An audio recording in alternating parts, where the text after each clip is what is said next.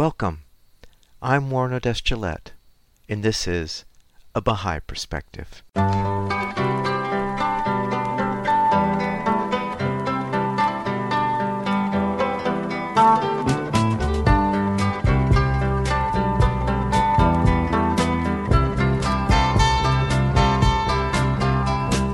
Welcome to A Baha'i Perspective. I recorded an interview with June Manning Thomas on July 5, 2022.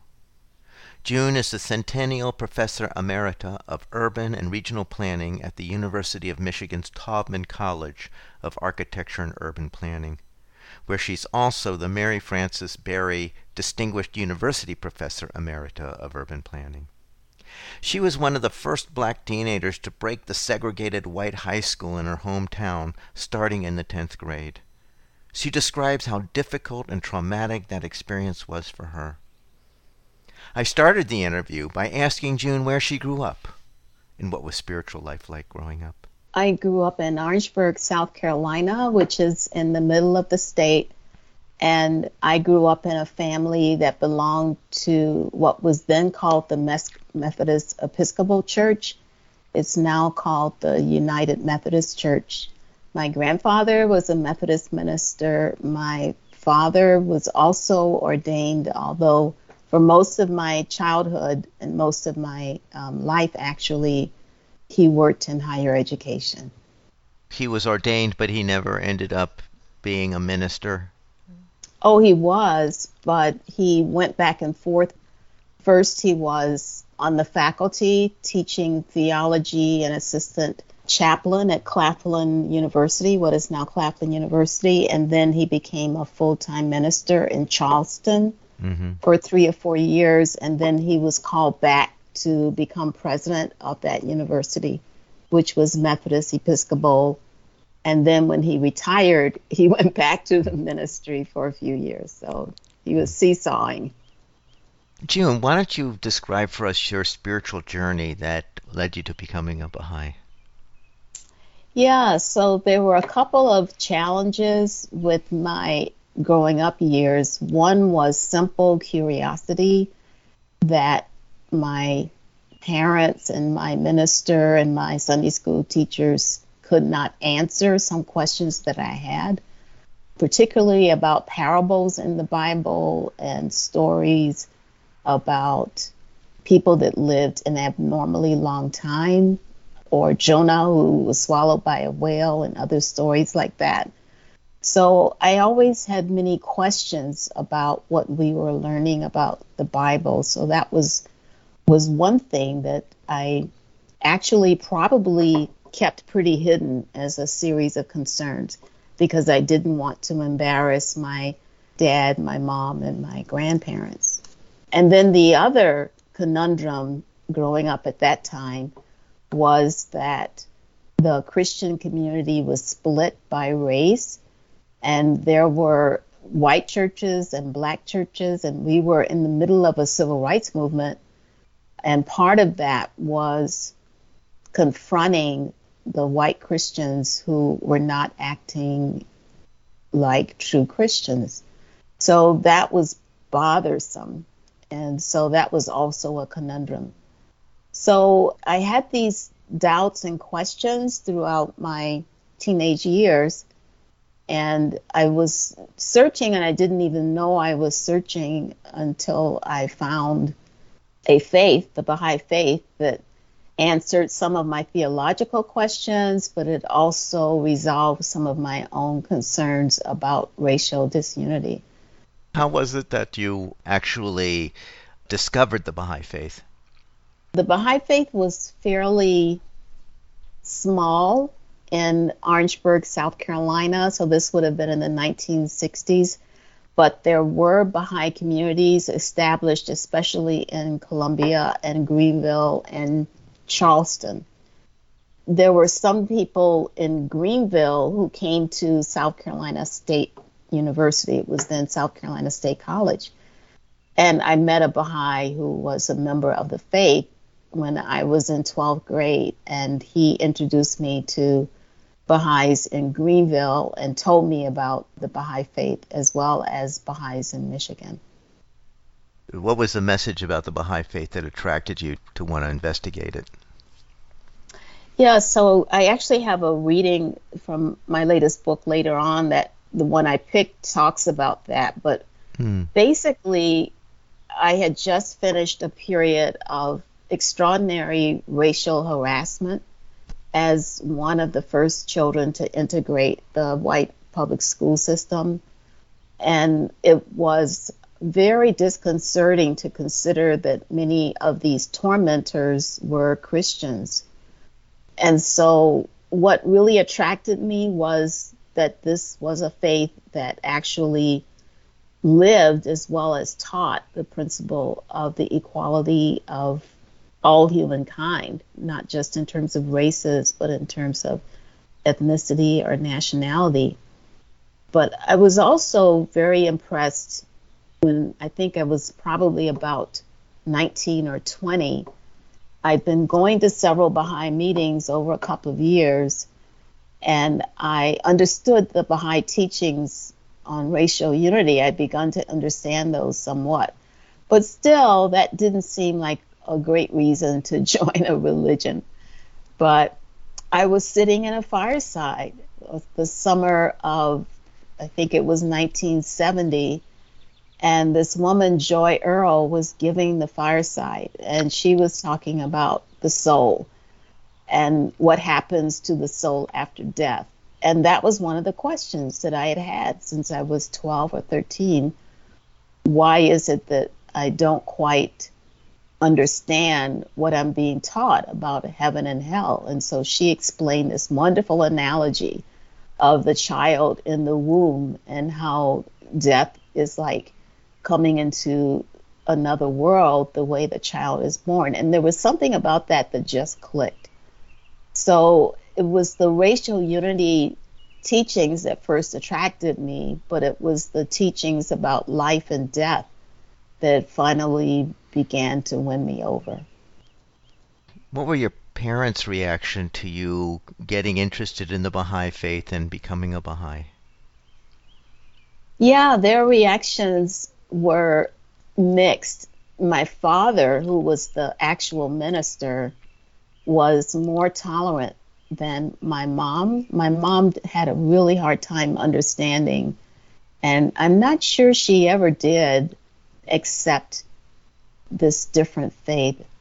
But what helped make visits livable mm-hmm. is, first of all, they were extremely wonderful people, wonderful, polite, hospitable, and basically the conversation hardly ever came up.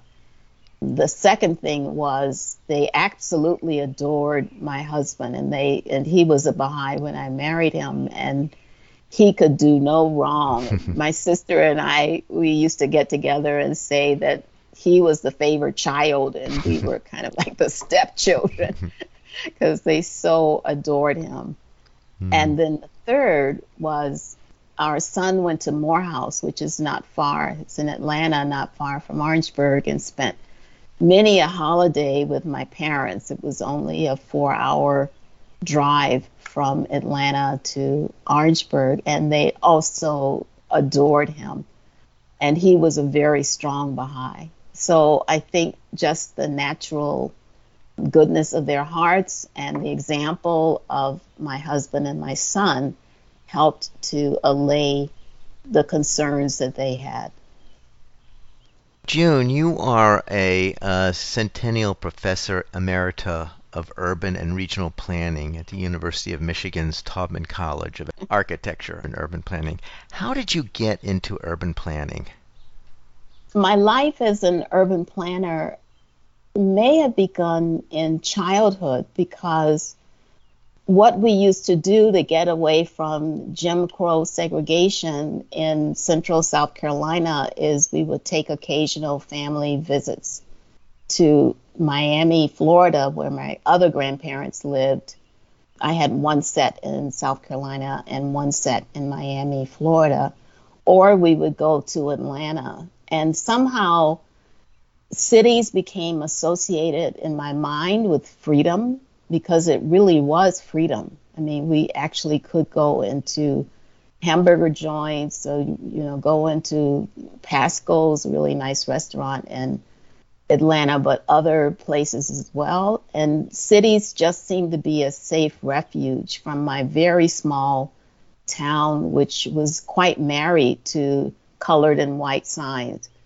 So that was one thing. And then when I, I came up to Michigan to go to university, I became enchanted by the courses in urban sociology that talked about the nature of communities and cities. And it seemed like a wonderful way to marry my interest in cities with my interest in racial justice because one of the things that attracted me was the fact that, of course, cities and racial separation were topics that were very much part of urban planning.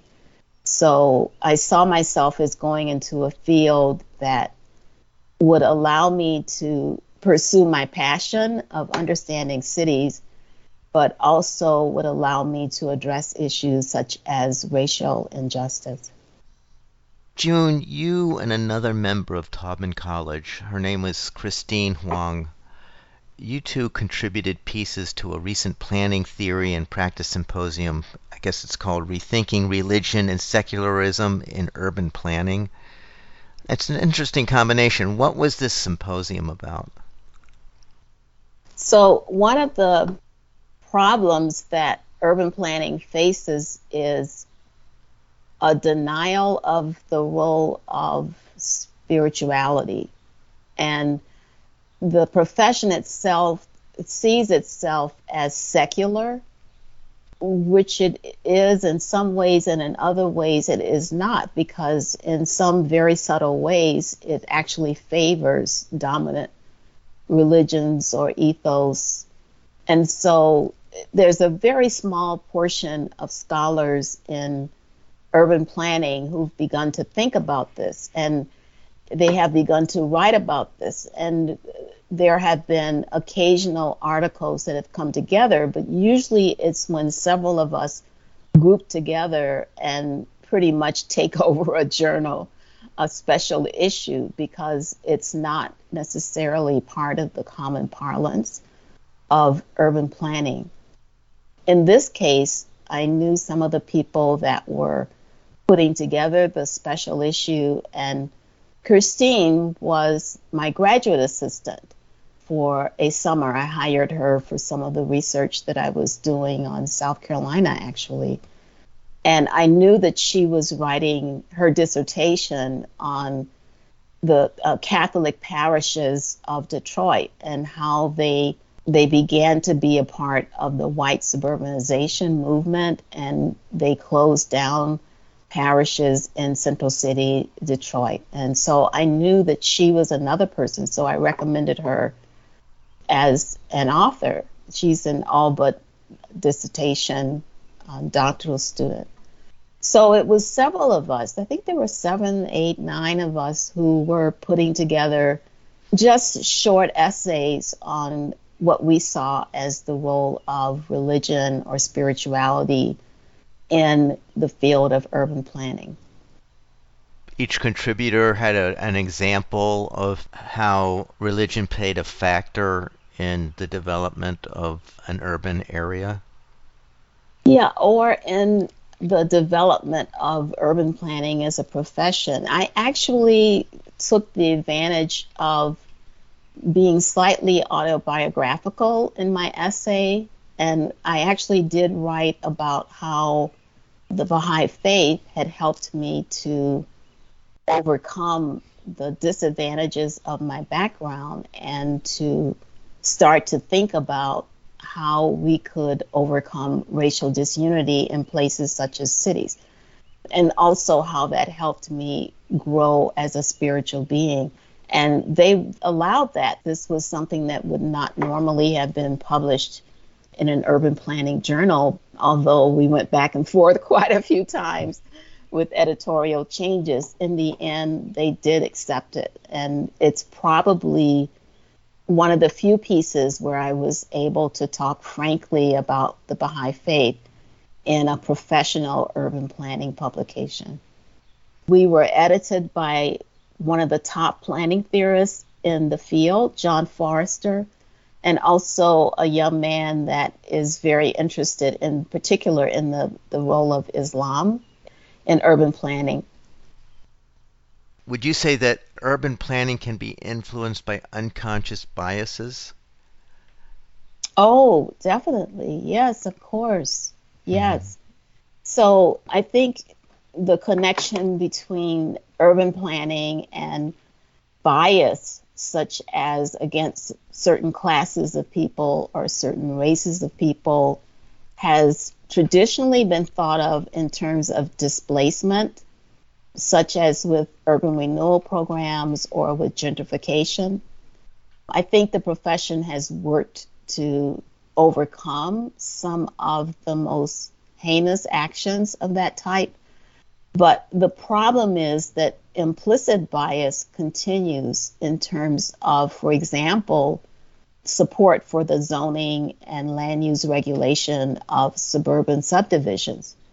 So, in the process of helping some communities to become gated or exclusionary by income class, for example, they end up becoming um, tools of policymakers who are acting out their own class or racial biases. And that's that's what a lot of us have been trying to point out to our students and also point out in our writings. June, you wrote a book called Redevelopment and Race Planning a Finer City in Post War Detroit. So, what inspired you to write this book? Well, I was from South Carolina. I grew up thinking that the North was the promised land, mm-hmm. that this would be a place that you could come to and the racial prejudice would not be as strong. And it, it was true that it wasn't, but it was just different. And then I also I came up and I married into a pretty large Detroit family. When I married my husband Richard, he had five brothers and sisters, and they had children, and it was a pretty firmly entrenched family in terms of the landscape of Detroit. And I became very disturbed by the conditions that these relatives lived in. For example, there was one niece who lived in a townhouse development that was located next to vacant lots that were cleared for urban renewal, but they had never been redeveloped. So this niece had to walk to school walking past these fields of weeds and grass and derelict cars and very dangerous places because of a faltered redevelopment process. And I became very very concerned about that and about my mother in law's neighborhood and what was happening in Detroit. And so I started this book as a way of investigating the role of urban planning in perpetuating the creation of these conditions, these living conditions that face the black community.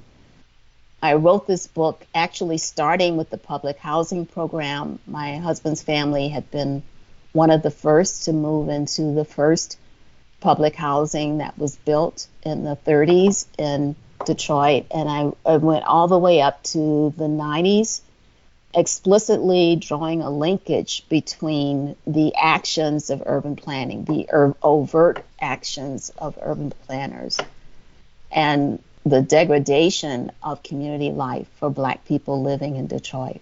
It's still pretty much the standard textbook that looks at the connection between urban planning and racial oppression in that city. There are other books that are more well known that look at racial prejudice in general, but the specific connection with urban planning was not so widely written about, and this is one of the few books that does that. What conclusions do readers find when they read this book? The purpose of the book is to help, in particular, planners to understand the potential negative effects of their actions without a full understanding of the perniciousness of racial oppression.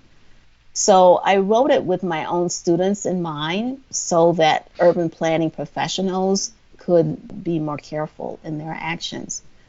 But a lot of other people have read it as well, and I think they see it as a clarification of some of the ways that the physical environment of the city of Detroit was influenced by political action as well as by professional action in ways that were to the disadvantage of the black community. And so it's part of that genre that we might call anti black racism, except it was institutional.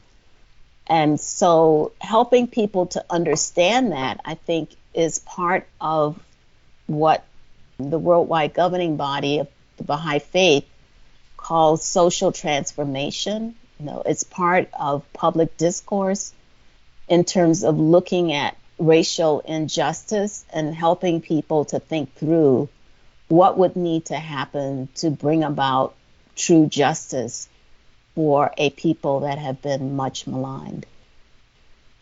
June, you wrote the book Struggling to Learn An Intimate History of School Desegregation in South Carolina, which seems to be a departure from your urban planning work. What inspired you to write this book? So, that book was set aside for many years. That's the. I started writing it, I can't even remember it may have been the 1990s, but I suspect it was actually the 1980s. I would write little snippets of the experience that some of us had of desegregating the white public schools. For many years, I thought I would write basically a memoir of those years. Well, that became less and less attractive as I saw there were quite a few memoirs about that period. And it seemed a little self centered to do that. And so, what I wanted to do instead was to explore the background to that period, like what led up to that period. How did Black people, for example, educate their children before school desegregation? And what was the effect of racial oppression on their efforts? So I chose to use the lens of my hometown, Orangeburg, South Carolina, and to explore these themes from 1869 until 2020, pretty much, but with uh, due attention to Black community resilience. Community resilience, that's a term I explain in the introduction, is a term that this worldwide governing body, the Universal House of Justice, uses to talk about how communities can, under the yoke of oppression, still exemplify high values. And so I explain that in the introduction of the book, and then I, throughout the book, show how this black community managed to do amazing things even in the face of oppression but I also wanted to make sure to keep an eye open for racial unity. And so the book also talks about how occasionally we could see glimmers of white people with consciences who objected to this Jim Crow system or who arose to do special service, to undertake special service for the black community. And that's why I started in 1869 because that was the era of the first white philanthropy support for black colleges in South Carolina. So there are a lot of themes going on in the book, mm. but those are some of the major ones. And you call it an intimate history. Yeah, the publisher wanted to call it an intimate history. I was going to call it civil rights or something, but mm-hmm. I had this wonderful acquisitions editor. It's published by the University of South Carolina Press. which is really coming out with quite a few titles on racial justice lately. So I was very pleased they accepted this book. But one of the reasons he said he would suggest an intimate history is it's written from the perspective of my family and mm. myself. And so when I'm referring to my grandfather and what he did, I say Grandpa Manning. And when mm. I refer to my father and my mother and their work at the head of Claflin University, I call them Dad and Mom. Mm-hmm. and then I only have maybe two chapters about that high school experience, but I do have some of those snippets of memoir from the 80s or 90s, and so they're almost like diary entries that are inserted into the tale about school desegregation. But it's also a history, so it's not a memoir. I went through, I think, probably about 20 archival collections. So it's heavily footnoted, and you can read it without looking at the footnotes, but it's also heavily referenced enough that it could be used in a university classroom, which was my intended audience. How did it relate to your becoming a Baha'i? So, as I'm telling this tale of school desegregation, I occasionally insert reference to the Baha'i faith. For example, when I talk about the white segregationists who supported separate schools in the 1950s, I also insert some material, mostly from books by people like Louis Venters, about what was happening in the South Carolina Baha'i community. And then after I talk about this high school experience, near the end of that narrative, I tell this story about how I first heard about the Baha'i faith coming out of a very bad experience of three years of racial harassment. So somehow I tell the story of how I became attracted to the Baha'i faith. Even though it's a secular book, it's published by a university press. So I had to be careful about how much I said about that. I did explain that and describe that as one way I overcame the wounds of that very traumatic experience. And mm-hmm. then in the epilogue, I fully explain how I became a Baha'i, how I met my husband, our service in the Baha'i faith, and I give a couple of incidents, one of which mentions the role of a Baha'i in Greenville. June, would you like to read an excerpt from Struggling to Learn? Yeah, so I thought I would read the part where I've described all of these very moving descriptions of what my classmates and I went through, and then I talk about how it somewhat got better in 12th grade, and then right afterward, this is this is what I say. Several important things happened in the summer of 1967, just before I entered Furman University as a freshman. I met a young SC State student, Steve Moore, who introduced me to two things black activist literature, particularly the writings of Malcolm X, and his own Baha'i faith, which I, a few years later, adopted as my own. This may seem a strange mixture particularly since Malcolm X was a black separatist during his affiliation with the Nation of Islam. While the teachings of the Baha'is stress the unity of humanity and the need to live lives free of racial prejudice or exclusion. Actually, however, blending the two made a lot of sense at the time.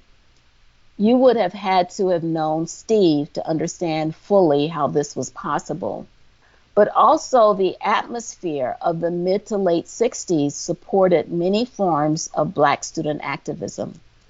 The civil rights movement and black urban rebellions were taking place at the same time. Some black student activists used black radical language, but realized that the overall goal was to build a future society where race did not matter so much, a truth that both Dr. King and Malcolm X taught. Although the Baha'i faith supported only peaceful reform activities and counseled multiracial gatherings at all levels, it also urged its members to be at the forefront of progressive movements. My introduction to the Baha'i faith came as I stood outside of my church, Trinity, after yet another day of civil rights activism of some sort. Those rallies continued into 1967 and 1968. After the event, I started talking to Steve and happened to mention during the conversation that I was one of the students that had integrated our local high school. I asked Steve something like this Why do you think white people in this city are so oppressive? Why is it that white teachers and students at my high school who call themselves Christian can treat us with such hate and refuse to talk to us or even to touch us? Steve responded that I should investigate the Baha'i faith. I'd never heard of it before. He told me that the Baha'i faith taught that all human beings were equal and that Baha'is did not allow segregated meetings of their members. Instead, he said, they followed guidance that both races needed to work toward unity and that white people would have to learn to give up their unconscious sense of superiority. Steve's words were extremely affecting I had been worried about religion for some time, wondering how my white Christian schoolmates could ever forsake their unchristian behavior and gain redemption. I'm speaking with June Manning Thomas. She's the author of Struggling to Learn An Intimate History of School Desegregation in South Carolina, and she just read an excerpt from the book. And as you said in the excerpt, you were one of the students that introduced desegregation in the high school. And something you said interested me. You said that in the 12th grade it got better. Can you explain why or how it got better starting in the 12th grade? Yeah, so the way school desegregation happened in the mid 60s in South Carolina which had managed to avoid it since Brown v. Board of Education for a decade, was that parents filed lawsuits. So at first, it took a lot of courage and effort to get people to actually join the lawsuits. So my parents did that. But at first, there were only a limited number of us. So in my high school, only 13 of us ended up entering that first year. But then the NAACP and certain white allied organizations, such as the American Friends Service Committee, continued to recruit more and more black families to try to further desegregate these schools, and they succeeded to the point of adding maybe a couple of dozen the second year when I was in 11th grade, and then maybe a few more dozen in 12th grade. So, what was happening was we were getting more and more black students. We were less likely to be the only ones in our class.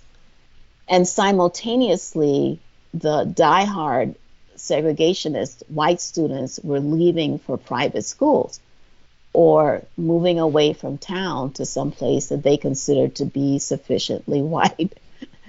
and so that was somewhat of a relief. So that was for some of us desegregation pioneers that we were not quite so lonely and isolated and ostracized because there were more black students present. June, was it your choice to go into this situation in 10th grade to desegregate your high school? And did you know what you were going to get into when you said yes? Yeah, so the thing about the civil rights movement, which is why I finally decided to write a book about it, is in some of these small towns, really the whole town had civil rights fever. I mean, we were all mm-hmm. we were all in these giant rallies. It, my church was the home church, and we came up with lists of demands and picket lines and marches. And there were lists of things that the NAACP and the other leaders saw as necessary to advance the cause of full integration into American society. And one of them was school desegregation. And so there were some of us that couldn't do some of the things. Like my parents wouldn't let me march in the picket line. When I was 12 or 13, I had classmates that were actually marching, and the police would come around with paddy wagons and they'd round them all up and put them in jail. So I have 12, 13 year old classmates that are going to jail. So it was clear that walking the picket line was enough to get you put in jail, even if you were 12. So my parents knew I was very upset with them. I couldn't understand why I couldn't go to jail. You know, that was that mm, was a yeah, sign of, of, honor. honor. Yeah. Yeah. yeah, that was a sign of honor. And so I don't know if that was part of the reason. I suspect also that because dad was friends with all of the NAACP leaders, that they were recruiting families that were a little independent in terms of their finances. For example, working at black colleges. But whatever reason, we only ended up with maybe two dozen families that were willing to send their children I saw it as a big adventure. Finally, I could do my part, you know? It was mm-hmm. like finally my parents were stepping up to the plate. I was very proud of them, and I felt like we were going into this situation, but surely we would make friends. And surely we were releasing these poor white people from the yoke of segregation so they could relax and be friends with us. mm-hmm. So it was a big shock to see how unified the hostility was. And it was a lasting lesson. It's one of the reasons I've continued to write about racial justice. And it's certainly a reason I was attracted to the Baha'i faith because this was the big test of my adolescence to be put into this situation of daily harassment by people who were not going to accept people of color under any circumstances. But what a wonderful way to find the faith. I don't know if I would have been as interested in the Baha'i faith if I hadn't gone through that experience and so strongly desired to find spiritual teachings that helped to change the world into a place that accepted all races, accepted everyone as a human being of equal status before God. I was thrown into the fire, and this forced me to search for truth. June, what do you think your life would have been like if you had not found the Baha'i faith? The Baha'i faith and becoming embraced by the Baha'i faith in my early 20s was a wonderful source of healing and confirmation. I did have some people in that class of 13 that ended up with some very difficult lives because of that trauma. But I think the Baha'i faith insulated me and welcomed me and allowed me to have a place in the world. I think I would have limped along somehow, but I would have been sorely crippled without the staff of the Baha'i faith. So you're saying the Baha'i faith was a real healing and balm to the trauma that you experienced in 10th and 11th grade? Yeah, 10th, mm-hmm. 11th, and 12th grade. Mm-hmm. And freshman year, I didn't describe that, but. oh, a ninth grade. Ninth grade was in the public black high school. That too was a hotbed of civil rights support. And my freshman year, I was one of the first three women to desegregate Furman University, which was a Southern white Baptist. So it had been desegregated in 65, but I went there in 1966 for a summer program. And then I entered in the fall of 1967. But I was searching for belonging in this larger society that had made sure I didn't belong and my family and my friends didn't belong.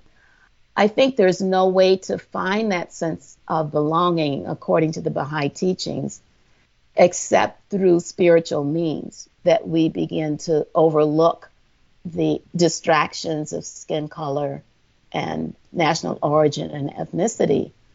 If you're going to use the spiritual route to heal something like I suffered, then it should be with a religion that is not itself segregationist and not itself saddled with a history of racial oppression.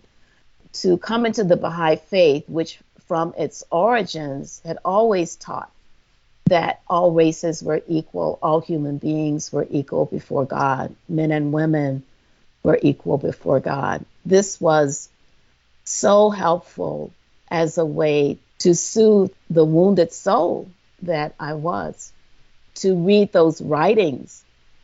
The earth is but one country and mankind is citizens, to read those writings, to understand that the members of that faith community were bound by those writings was so different an experience from being a part of my wonderful Christian, Black Christian church which was itself trying to recover from the trauma of racism. So, yes, the Baha'i faith was absolutely essential for my well being. June, I want to thank you for sharing your story and your work with us. Thank you so much. Okay, you're welcome. I hope you enjoyed that interview with June Manning Thomas, Centennial Professor Emerita of Urban and Regional Planning at the University of Michigan's Taubman College of Architecture and Urban Planning. You can find the book she's written on her website, junemanningthomas.com. You can find this interview and other interviews on the website abahaiperspective.com and on the YouTube channel, A Baha'i Perspective. You can find the podcast on Spotify and iTunes.